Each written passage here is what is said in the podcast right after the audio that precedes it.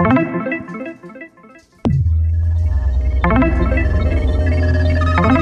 it's got the code. It's going to launch. It's a UNIX system. I know this. It's all the files of the whole park. It tells you everything. Sir, he's uploading the virus. Eagle One, the package is being delivered. Hello out there on the internet. I am Matthew Galt, and this is Cyber Billionaires these days, am I right? Just seems like none of them want to stick around.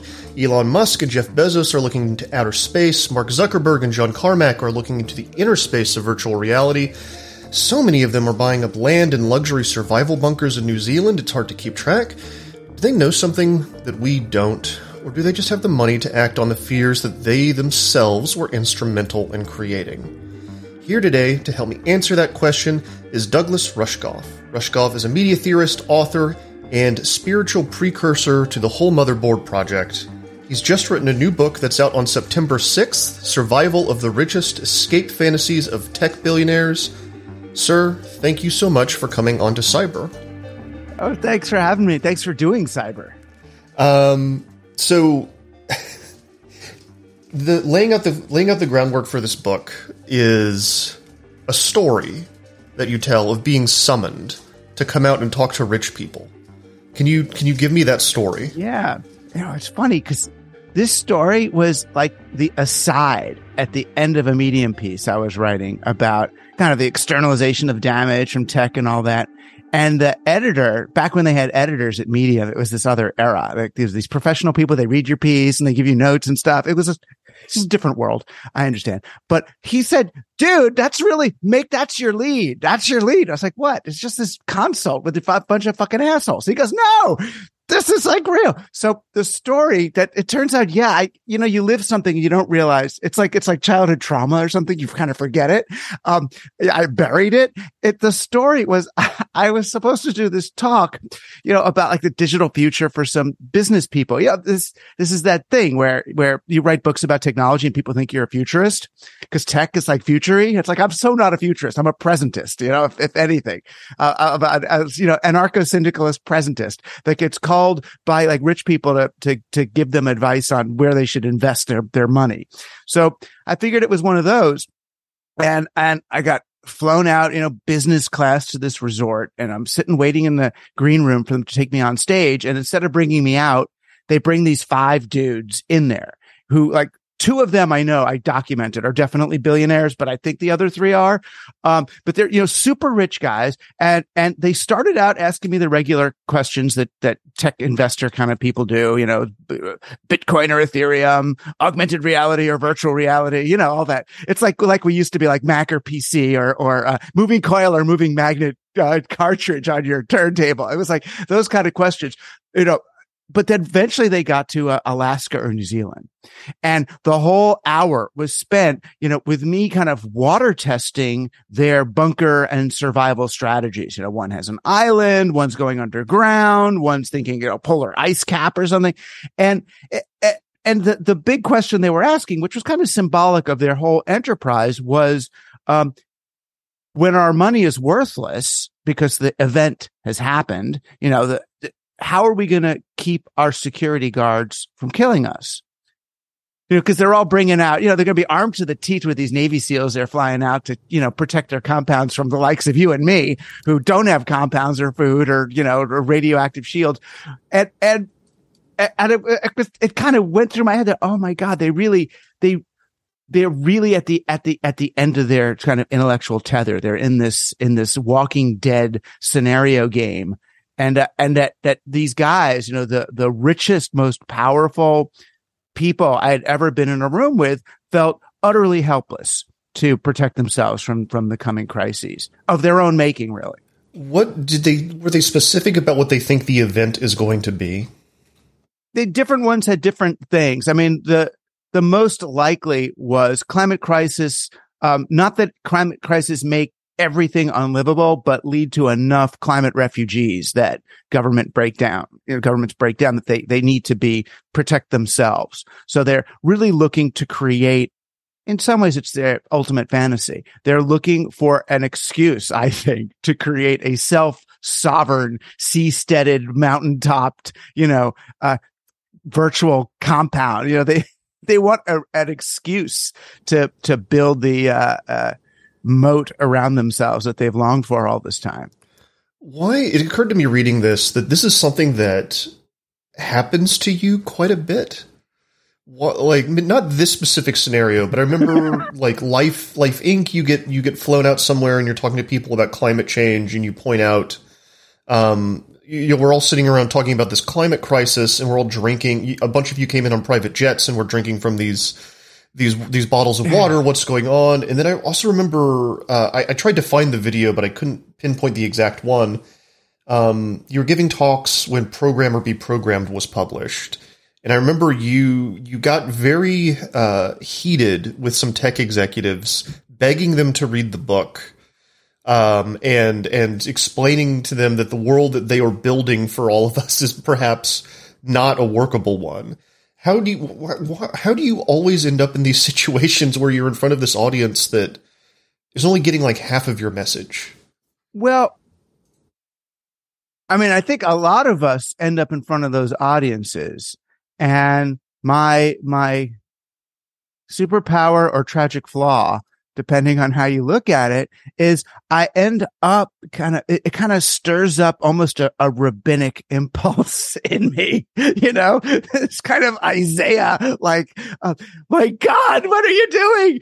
Because I'll be talking to a bunch of, young tech executives, and then all of a sudden I'll see them as, oh my God, as 19-year-old children, you were plucked from college before you took philosophy or ethics or economics. You transferred parental authority onto, Mark Andreessen or Peter Thiel or somebody. And now you actually believe that venture capitalism is kind of a pre-existing condition of nature. And you're so ready to disrupt this market or that market, or see the underlying operating system of your UNIX or your PC or a Linux, but you can't see the operating system, the basic one of, oh my gosh, if you take all that money from investors, you're going to have to pay them back 100x. So they're going to force you to pivot your great idea to something really bad.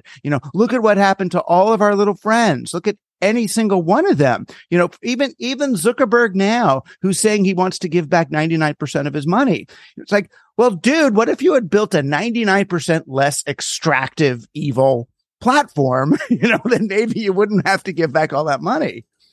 He was on Joe Rogan yesterday. Did you see this by chance? I heard that he was. Yeah. I just can't imagine him having 2 hours of stuff to say. It was 3 hours.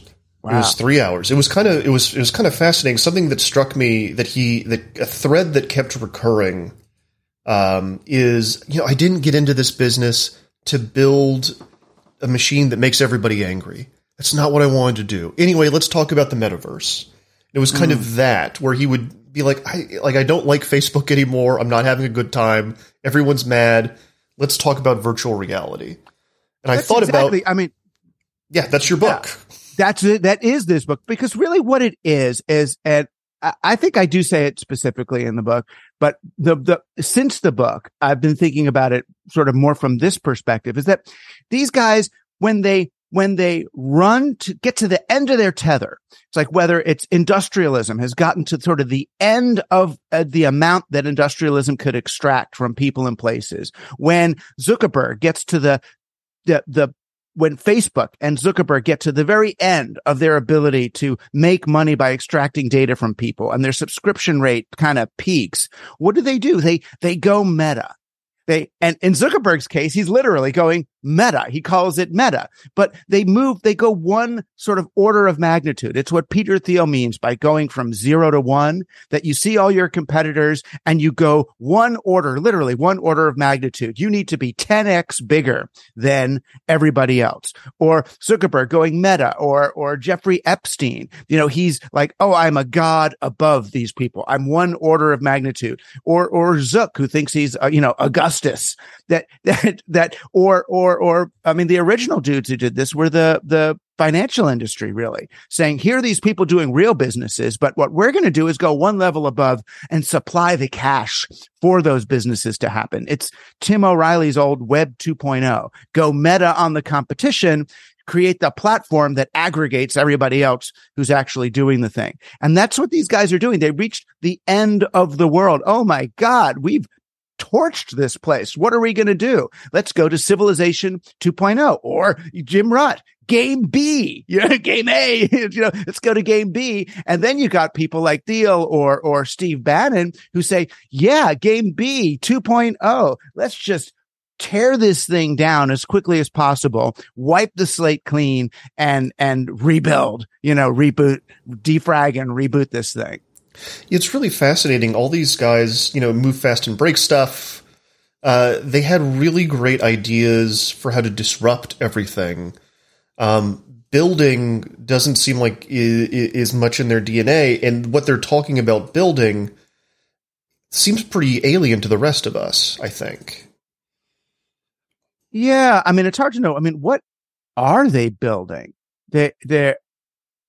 Most of what they're building are private, very private, protected enclaves. Web3 is what? It's virtual reality plus a blockchain. So it's like a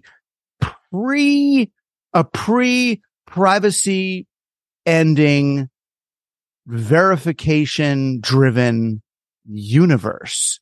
It's like it's odd. It's like some weird. It's like life in an RFID tag or something. It's like so strange. Like that's anything that there's a problem. Let's just move it onto the ledger as if somehow keeping track of it on a digital ledger, and then that'll be okay. That's transparency. That's authentication. It's like, man, people like me, and I'm not a crook. People like me, we live in the wiggle room. We live in that in that space, what we used to call anti-aliasing. It's basically these random fuzzy characters you put around something to make it look more round. That's where I don't know. That's where I exist. And the colder and more exacting the universes that they want to build for us become, the less place there is for the weird slacker artist humanist. So let's talk about the kind of one of the main ideas of the book. That's this counter to this, the culture, the slacker weirdo, the mindset, this thing that you encountered in the desert. What is the mindset? Can you define it for us? Yeah, I think most simply, I really should, if I'm going to talk about this book, I really should have a definition for the mindset, right? It's like the central theme. So thanks for that. I'll jot something down after this talk. The mindset, I think, is basically the belief that with enough money and technology, that one can outrun the externalized damage created by that money and technology. It's what I've been calling like the insulation equation. And that's really what I felt like these billionaires were asking. How much money do we need to earn in order to insulate ourselves from the reality we're creating by earning money in this way? It's like, how do I drive a car that drives fast enough to escape from its own exhaust? And there's a lot of, I guess, tenets to the mindset, but it kind of the sweetest way to understand the mindset would be like my immigrant parents and grandparents came to America and lived in the slums, the poorest tenement slums that existed at the time.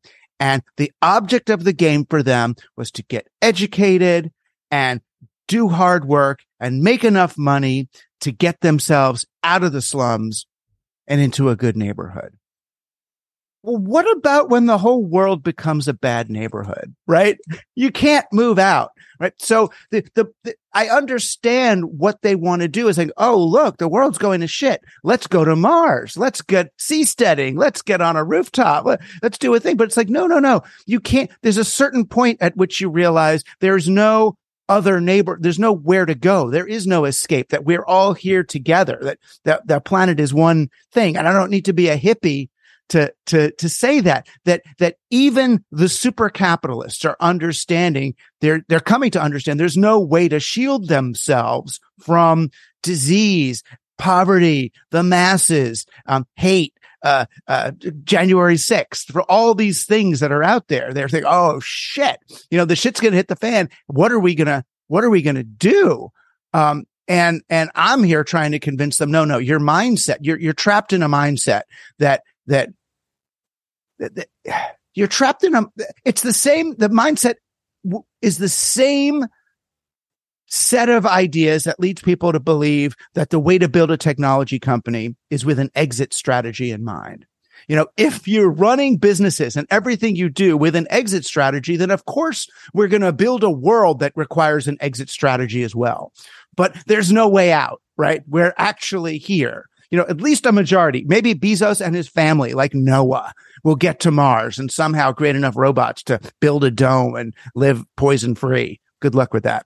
But the rest of us are still here, and I think we need to stop trying to build yet another contraption. It's like the way out may not be another big idea, $100 million MacArthur funded idea for growing alfalfa on rocks or raising babies in nuclear waste zones. Whatever it might be. That these giant scaled things. So, well, in answer to your question, the mindset is a belief that somehow with enough money and technology, you can execute an exit strategy to shield yourself from all the damage that you're doing, that you can outrun your own poop. The only way to get through Chapel Perilous is just to go forward, right? Yeah. Which is true. Yeah, which is true. But doesn't mean forward running fast and breaking things. It could mean moving forward in a different way. Well, yeah, time does move forward. There's other people in the chapel behind you that are also trying to get through. And everyone seems to forget that. Right. Why? So at least like Carmack and Gabe Newell, Valve, and Zuckerberg, they do have a plan for everybody. It's one that's a little frightening, I think. This idea that it's really bizarre to hear people like Carmack and Zuckerberg talk about virtual reality because their conception of it is rooted in cyberpunk fiction from the 80s and 90s. But it was a view that when I was reading those books thought, wow, this is terrible. I hope we never do this. And they seem to say, yes, this is good. Let's build the shipping containers. Not everyone can live in a mansion. So you can sit in your shipping container in this piece of equipment that I've sold you for $1,000, and you can pretend to be in a mansion. I know. They look at like Ready Player One and they go, oh, that's a pretty good idea. We'll just stack them. We'll stack them in trailers and plug them into the Matrix. This is great. Why do you think that inner space has kind of become this one of the retreat spaces? Well, it works, doesn't it? At least for a period of time, it kind of gets you through. I mean, yeah, you bring the screen as close as possible to the pupil and shut out, I mean, the problem is the reason why it is appealing is because it works for a certain amount of time. The reason why it's dangerous is because reality does not respect the guardian boundary of your Oculus Rift. It's like the other guy, like the guy's robbing your house or something. He's not gonna stop. You can be, wait, no, you're not supposed to. It doesn't quite work. Like the world doesn't respect that. So it's it's an illusion. Is the problem. And illusions are compelling, but they're models. You can't actually go there. Whatever Ray Kurzweil wants to believe, you don't get to go there. There's going to be an NPC pretending to be you there, but that's not you. You'll be fucking dead. But I see the appeal of it. The other appeal of it is, I mean, it goes all the way back to like Francis Bacon's maybe misquoted, but notion of empirical science, that the science and technology will allow us to, hold nature down and submit her to our will, that these worlds are safe and clean and hermetically sealed. There's no real women or moisture or darkness and unpredictability, you know, the mossy, you know, weirdness of nature, you know, the weird mud between your toes. You don't have to deal with that. It's like this clean, you know, pubic hair free, dry, you know, that's the idealized world. The meta avatars don't have anything below the waist, I thought has always been very telling. I know. When are they going to get up to that? They're floating around. But that's the thing, you know, and not to get too spiritual, but the thing I keep talking about with people who are afraid and all that, I keep telling them, put your feet on the ground. Put your feet on the ground. You know, talk to any like Qigong or yoga teacher, someone like that, or a somatics counselor. They'll say with your feet on the ground, you know, is how your body registers. It is safe. And it is connected. It's grounded. Your feet on the ground is a really important thing. I mean, people in wheelchairs and all have to compensate for not having their feet on the ground feeling. And in virtual reality, it's like this sort of this legs up, the legs up existence. The fact that the legs weren't there felt almost more than coincidental because you're not on terra firma anymore. And once you disconnect from the ground, you're so much more manipulable too. When you don't have a sense of groundedness, of presence in the world, then you can be just so much more easily kind of controlled and manipulated because you're going to have to use the anchors of the virtual world to navigate yourself rather than any that are connected to the real one. And that's the part that gets me worried about, you know, sort of the augmented reality of the future, where if I haven't paid to be on the map, then do I even exist for these people, you know? Yeah. I mean, I would think that you wouldn't. And I would imagine, I would hope, in that kind of future, there would be a robust and thriving culture that lives outside of that world that they have created. But yeah, we'll, and funny, you know, when you talk about the sort of early cyberpunk visions of virtual reality, you know, and I'm thinking of William Gibson and Bruce Sterling and Rudy Rucker and all.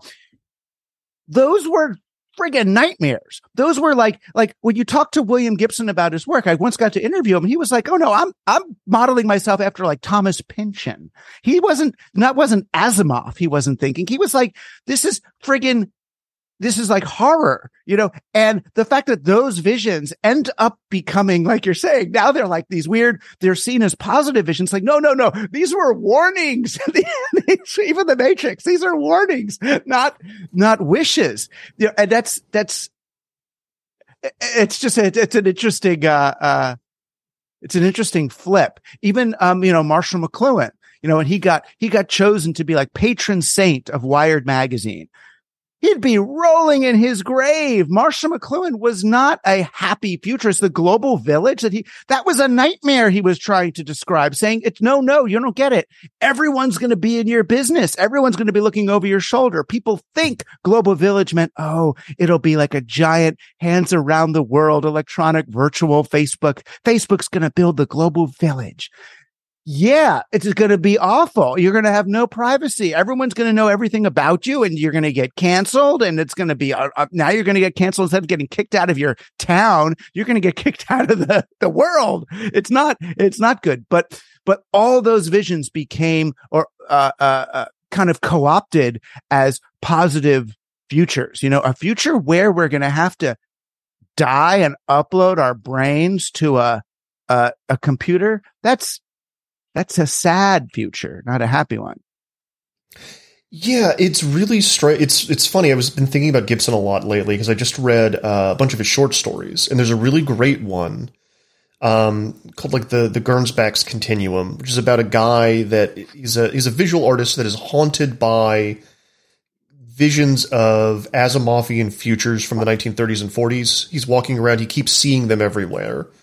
He realizes that these are like semiotic ghosts that are stuck in our visual field. These things that like these visions of the future that didn't come to pass.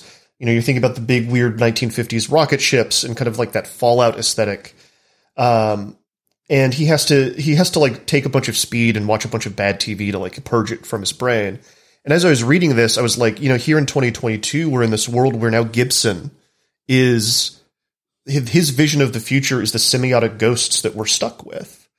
This kind of weird, junky, virtual reality thing, this nightmare world that he was describing, that for some reason a bunch of these tech bros read and thought, like, oh, let's go to there. That sounds awesome. And they're actively trying to build that world. And we've got to figure out the speed and bad TV that'll purge the Gibson semiotic ghosts out of our collective unconscious somehow. I don't know how to go about doing that. It's interesting, you know. It reminds me. There's a story in the book of when I was hanging out at Timothy Leary's house the day that he happened to be reading the entirety of Stuart Brand's Media Lab, the first book about Nicholas Negroponte's MIT project, and. I see him reading it, and he's got like these felt tip pens of different colors, and he's just going all over the thing and circling and writing stuff in. And I thought he's like loving this book, and he gets to the end of it and he goes, and he throws it across the room. Like practically, I've got it here. He practically breaks the binding of the thing. And I wonder if I should show it to you. I've got it. I'll find it before the end. And he, I'm like, what, Tim, what? And he goes, first of all, you know, less than 3% of the names in the index are women, right? And this is interesting. This is back in like 1992 or something. So that's an interesting observation to make, especially back then. He goes, that's how you know, these guys are fucked up. And then he said, and second, he goes, these guys, they're just trying to recreate the womb. Huh?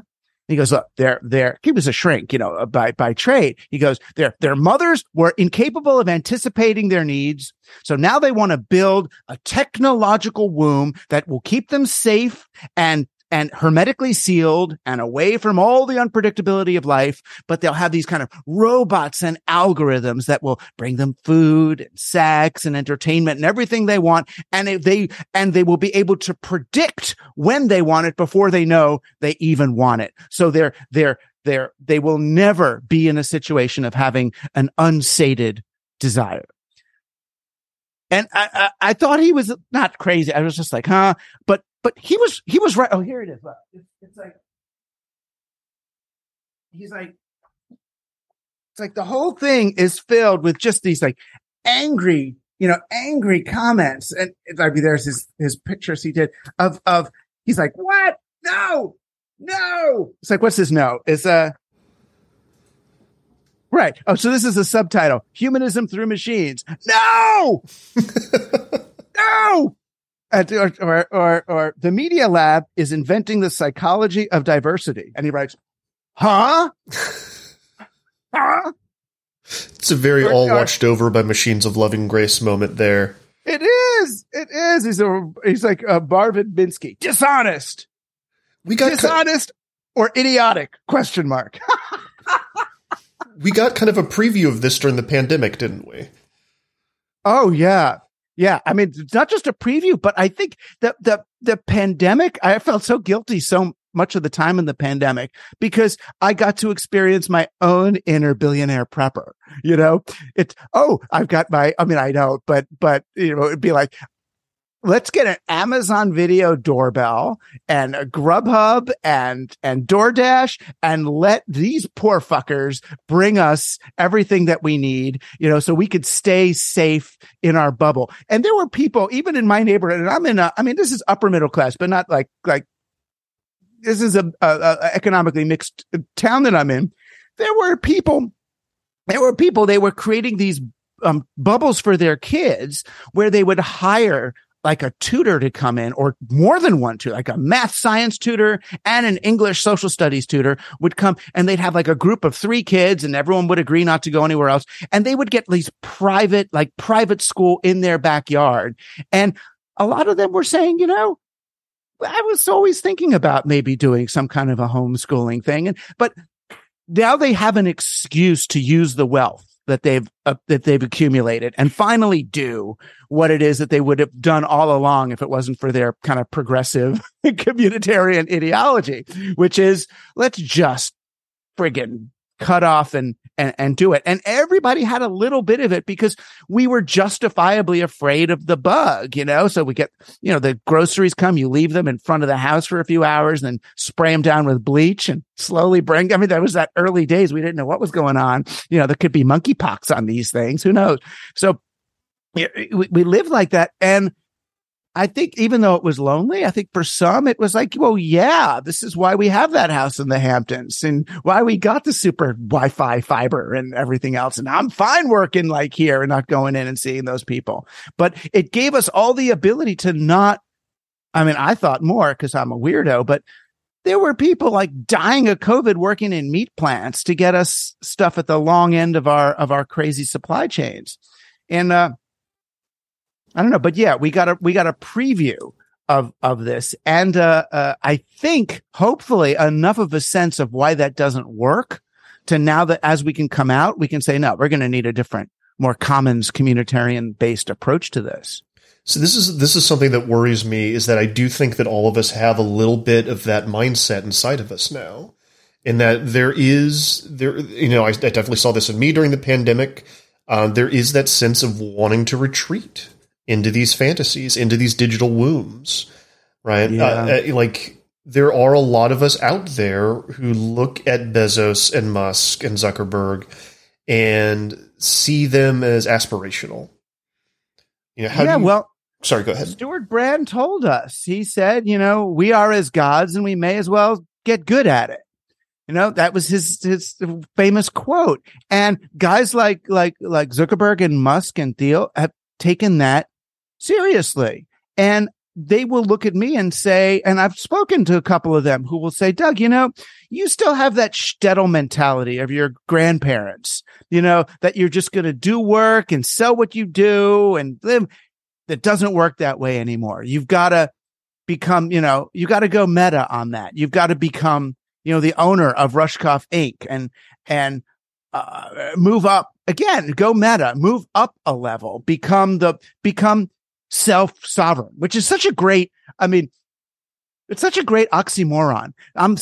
So I'm king of myself.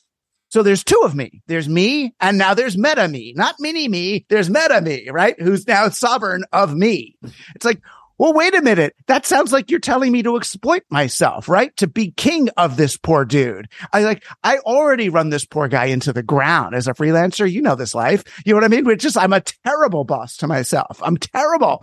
I would be a terrible king to myself as well. I would rather be one of everybody. You know, it's like, I don't need to be two of me, but yeah, that's where they go with it. And we all, it's interesting. It's like the different version of the company man, where the original company man is you go to work, you work hard, you go to a good neighborhood. Now it's like, if you are not becoming a kind of self-sovereign Apple Watch, you know, datafied self, you are not rising to the true potential in this kind of, you know, Tim Ferriss 4-hour work week. Figure out, don't go to Harvard, go to the Harvard, you know, neighborhood bookstore and put it on your resume that you went and spoke at Harvard, and then you'll get, I mean, that's what they're advising in these books. I'm like, what the fuck? Why? What are you trying to get? And that only, it's only required in a world where everybody's fake and everybody's competing and nobody's actually enjoying the moment to moment experience of their lives. And it requires, this is the thing that they're finally realizing, when you live that way, eventually there's a comeuppance, whether it's they're going to find you out. So you're always running from discovery or failure or cancellation, or you're going to create so much damage, so much exhaust that it will find you. The forest fire will get your Malibu home. You know, there's the monkeypox will get your kid. You know, the misogyny will reach your Rudolf Steiner school. You know, there is no escape. And that's where there's no dream of, there is no virtual paradise. There is no way out. And how many times do we need that lesson, whether it's going to be COVID or Ukraine or or the smoke inhalation, 2,000 miles away from the forest fires in California.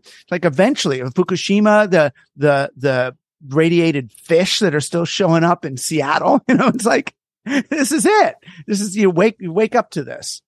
Yeah. It strikes me as incredibly nihilistic, and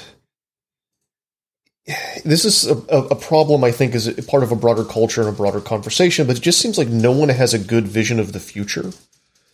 That's because we don't need, this is the thing. This is what, at the very beginning of the book, I say, I'm often mistaken for a futurist. Visions of the future may be the problem, because we're using visions of the future to distract us from the on-the-ground reality of the present. I've become kind of stridently anti-ends justifies the means. There is no, if you're not doing it, this is how I end the book. If you're not doing it in the moment, then you're not doing it. And on a lot of podcasts I'm on, they say, so if you were, when I just did yesterday, if you were a benevolent dictator of the world, what one change would you make? And I'm like, I don't think this is a valuable thought experiment, right? I really don't. That's like, maybe it's valuable for Jim Rutt or Tristan Harris or Daniel Schmachtenberg or somebody, these guys who are maybe smarter than me or have systems theory behind them. But it's not good. It's not a good way for us to think, because you don't have that. It's better to think, what adjustment can I make on the ground as an individual right here in my comportment and the way I deal with the other people in my life? So, it's not a matter of having a vision of the future. It's a matter of even believing that we can have a future. It's like, how do we get there? But the way we get there is thoroughly through present action. You don't, and that's the thing, these billionaires, when they call me in, they're calling me in to help them make a better bet on the future, as if the future is this thing that's inevitably coming, and the best we can do is bet on this scenario. I remember those guys telling me, that their forecaster said there's a 20% chance of the event occurring in their lifetime. So they're taking 20% of their money and putting it into survival strategies, into their rocket ships or whatever they're doing, 20%. That's fine. But if you really want to be empowered, you would say, oh no, the future is something we create together through our actions in the present, which I still, I'm still idealistic enough to believe that we do. And therefore we can really have super high leverage points by doing a bit of degrowth and using a bit less stuff. Every minute you spend, just enjoying a friend is a minute you're not pumping more steroids into the market. And hopefully you're making the world a better place just like that. So, which is not to say I'm not I don't want people to think I'm anti-tech. I'm not some kind of whatever, Cliff Stoll, Nicholas Carr kind of, oh no, the tech, I love this stuff. I still do. We're talking on, this is this, look what we're doing here. Look what we're doing. When I was a kid, I had a cassette recorder and a little square microphone, and I would be back and forth to do this. Look what we're doing. I don't even know where you're, like in Brooklyn or California. Where are you? No, I'm in South Carolina. Yeah, see? Yeah. South fucking Carolina. These devices are amazing. They do wonderful, wonderful, magical, wonderful things. But the real world is coming apart. And the people who are making these screens for us not only know they are the cause, but they mean to escape the coming catastrophes and truly believe in their heart of hearts that their last best hope is to double down and apply even more technocratic, totalizing solutions to these problems rather than unwinding a bit and admitting, wait a minute, there's maybe we have internalized a mindset that that assumes catastrophe and escape are necessary conditions of any civilization. All right, cyber listeners, we're going to pause there for a break. We'll be right back after this. Ryan Reynolds here from Mint Mobile. With the price of just about everything going up during inflation, we thought we'd bring our prices down. So to help us, we brought in a reverse auctioneer, which is apparently a thing. Mint Mobile Unlimited Premium Wireless. How to get 30, 30, how to get 30, how to get 20, 20, 20, how to get 20, 20, how to get 15, 15, 15, 15, just $15 a month? Sold! Give it a try at mintmobile.com/switch. $45 up front for 3 months plus taxes and fees. Promo rate for new customers for limited time. Unlimited more than 40 gigabytes per month. Slows full terms at mintmobile.com. All right, cyber listeners, welcome back. We are talking to Douglas Rushkoff about his new book, Survival of the Richest. I know we're talking about disasters on a larger scale right now, but the tech industry itself has faced disaster before, right? Can we talk about the dot-com crisis and how it kind of paved the way for all of this stuff?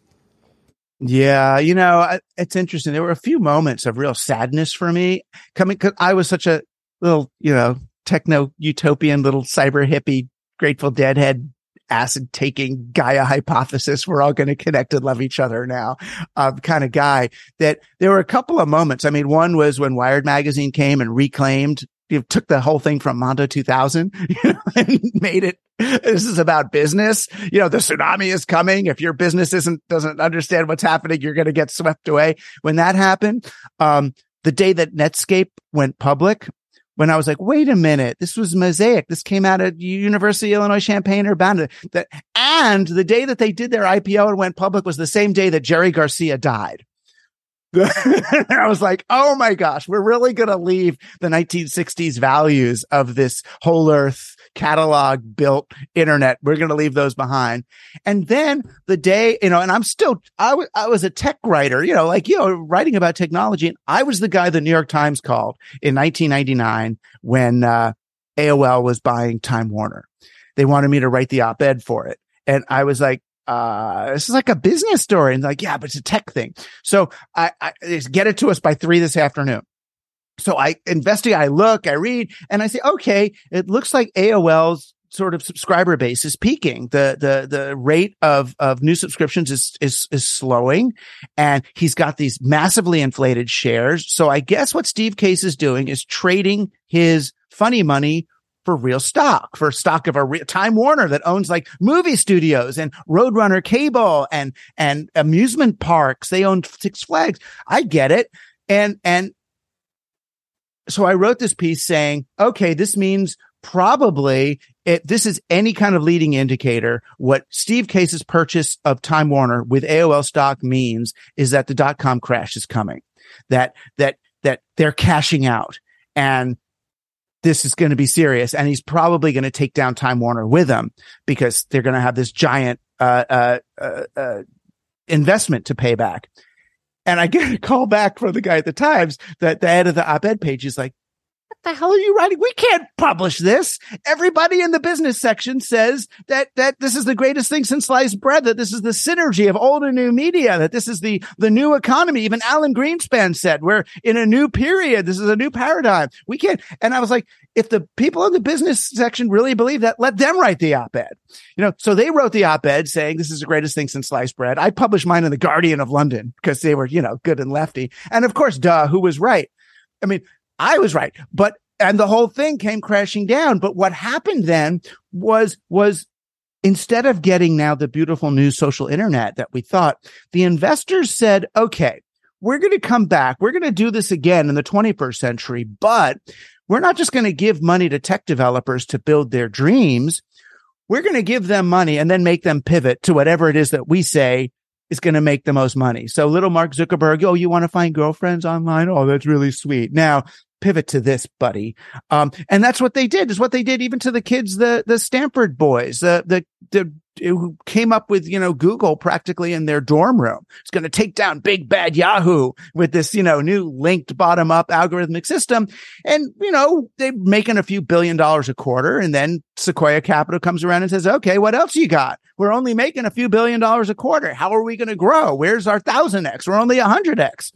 And then they come up with, oh, well, we could start selling this data, and you get Shoshana Zuboff's, you know, surveillance capitalism. So it's always the pivot away from what they wanted to do, you know, and that's what happened in the dot-com boom. It's what it, and then led to this other landscape where the financialization, the finance guys went meta on the internet. The internet itself is like a restaurant that got sold out to the mob. You know, it's not about serving food. It's about running money. Yeah. I mean, I think that anyone who peruses the internet without the benefit of an ad blocker of some kind feels that these days. It's getting hard to read anything that you're not subscribed to, that you're not paying for up front. It'll just be, which is beautiful in a way. I mean, people should then pay. I mean, what did they think? You know, What do you think? You can get a real newspaper, or you can buy one of the, you can get one of those free ones on the subway, you know, that God knows who's, you know, editing that thing. I've got to talk about one of my favorite bits in the book. TED Talks, which you describe as the mindset's greatest crime against the human project. What's wrong with TED Talks? You know, God bless. I mean, they're sure there's good ones. I did one. It was brilliant. Look at the frame of the TED Talk is, I have a good idea that could solve the world's problems, and I can explain it in 12 minutes. And if you can't, you know, so basically each TED Talk has the same formula of kind of like, okay, here's the way we're looking at the problem. You're all wrong. What you need, but if you just flip this switch, if you look at black is white and white is black and red is blue and blue is red, basically take this pill and you'll see, oh, it's the other way, you know? So instead of, you know, saving immigrants from floods, we save floods from immigrants. Oh, that's all you have to do. And, you know, or, you know, you use the internal DNA of this mushroom fiber and drop it from the sky and pollution will be saved. It's like it's like the perfect kind of condensation of Aristotelian narrative form, you know, crisis, climax, sleep, you know, just follow me, you know, buy my pill, suck my dick, believe in my God, do whatever it is, and everything will be okay. And it's like, no, it doesn't work that way. There's thousands and thousands of tiny solutions that solve the problem, not your one big one. That whatever they go, just stand in the little red circle for 12 minutes and say this, the one sentence solution to civilization, you know, and preferably as a kind of bald white dude, you know, and in cool pants of some sort, you know, some modern fashion that the rest of us can't find. And it's like, no, that's not it. That's the kind of sterile, almost IP driven solution set of Silicon Valley, not the messy reality of actually fixing this world. So how do we fix this world? What do you think we need to do here?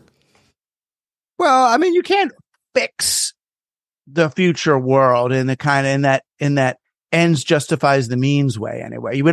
We can't sacrifice these people for those people of the future. You know, for it's like Musk or some of these folks say, oh, there's only like 8 billion people on the planet now, but there's going to be like 97 trillion people, you know, by the year, you know, 20,000. And if it's okay to sacrifice people's lives now for the sake of the star-seeded generations in the future, you know?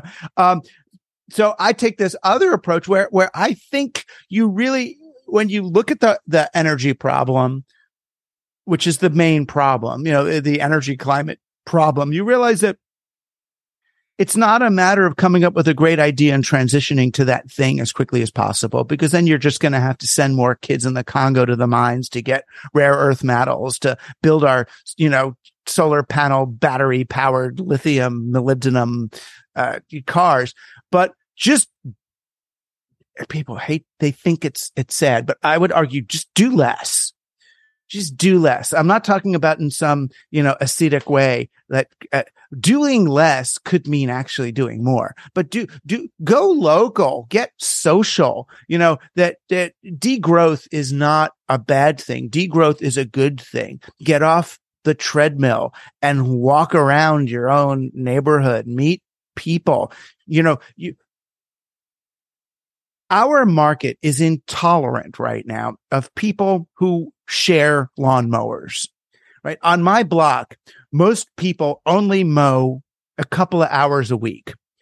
So we could have one lawnmower, one good lawnmower, not some disposable Home Depot piece of crap, one good lawnmower made by real people, real steel workers at a real factory, good friggin' lawnmower.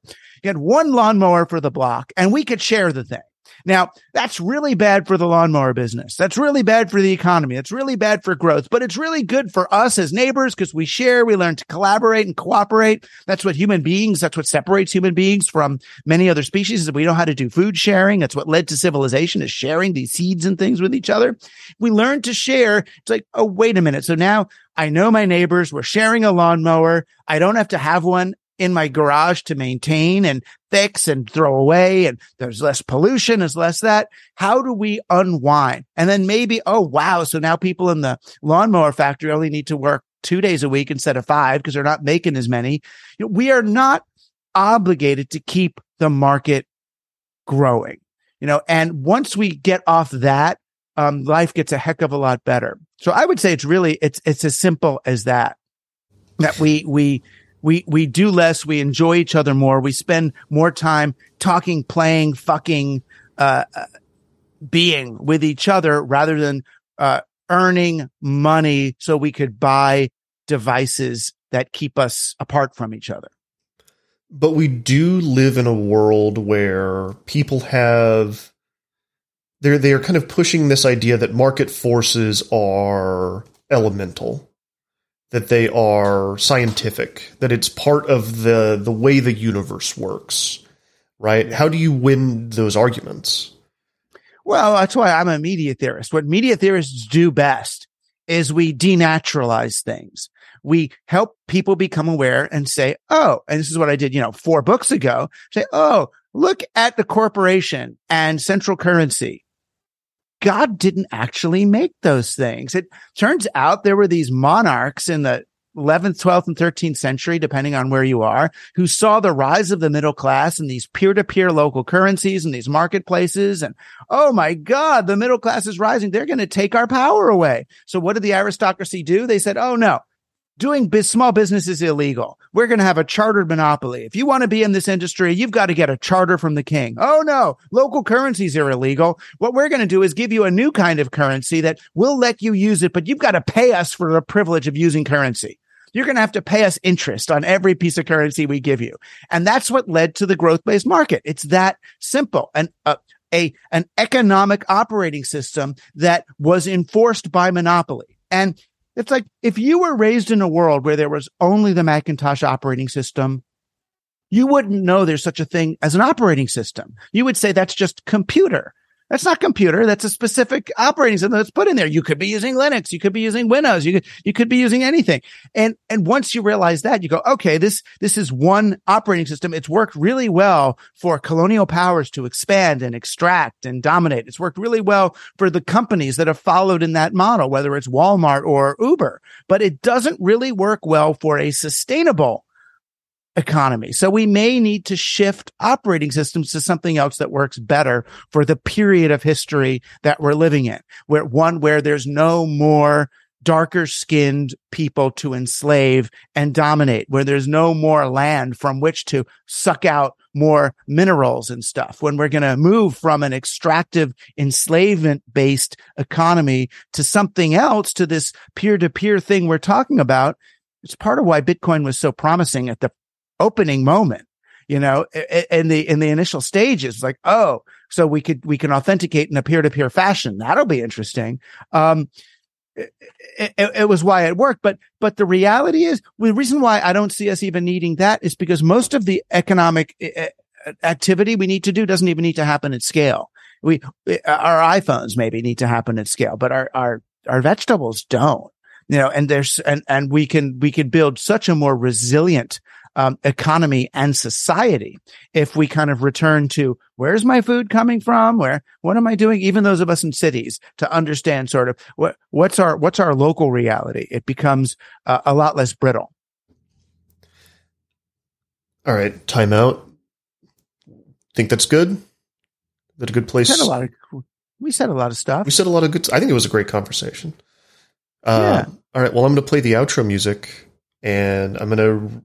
Yeah, I mean, the one thing I might add is that, I'm thinking about it now. This conversation feels really serious, and because things are really serious.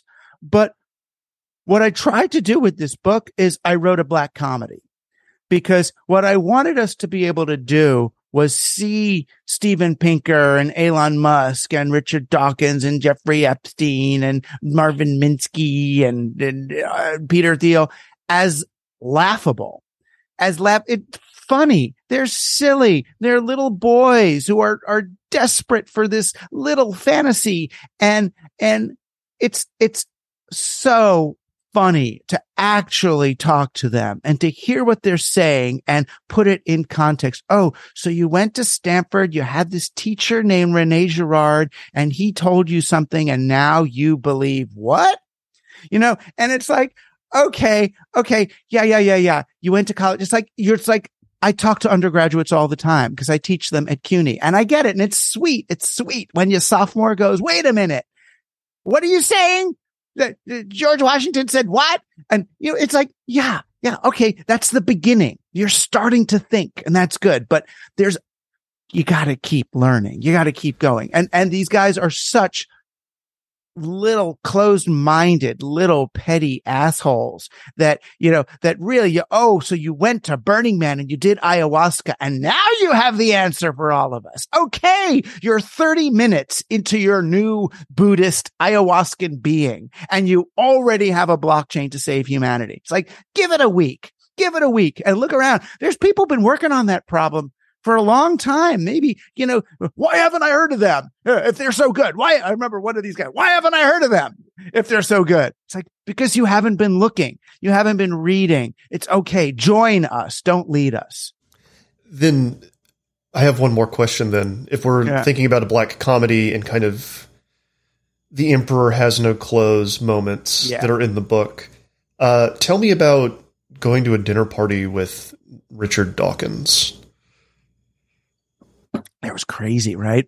This is back when I was on the periphery of like the edge, the John Brockman's group of scientists and people. And, it was like me and Jason Calacanis were the two kind of 20 something, kids who knew about this internet thing that was coming. So they used to invite us to some of these things.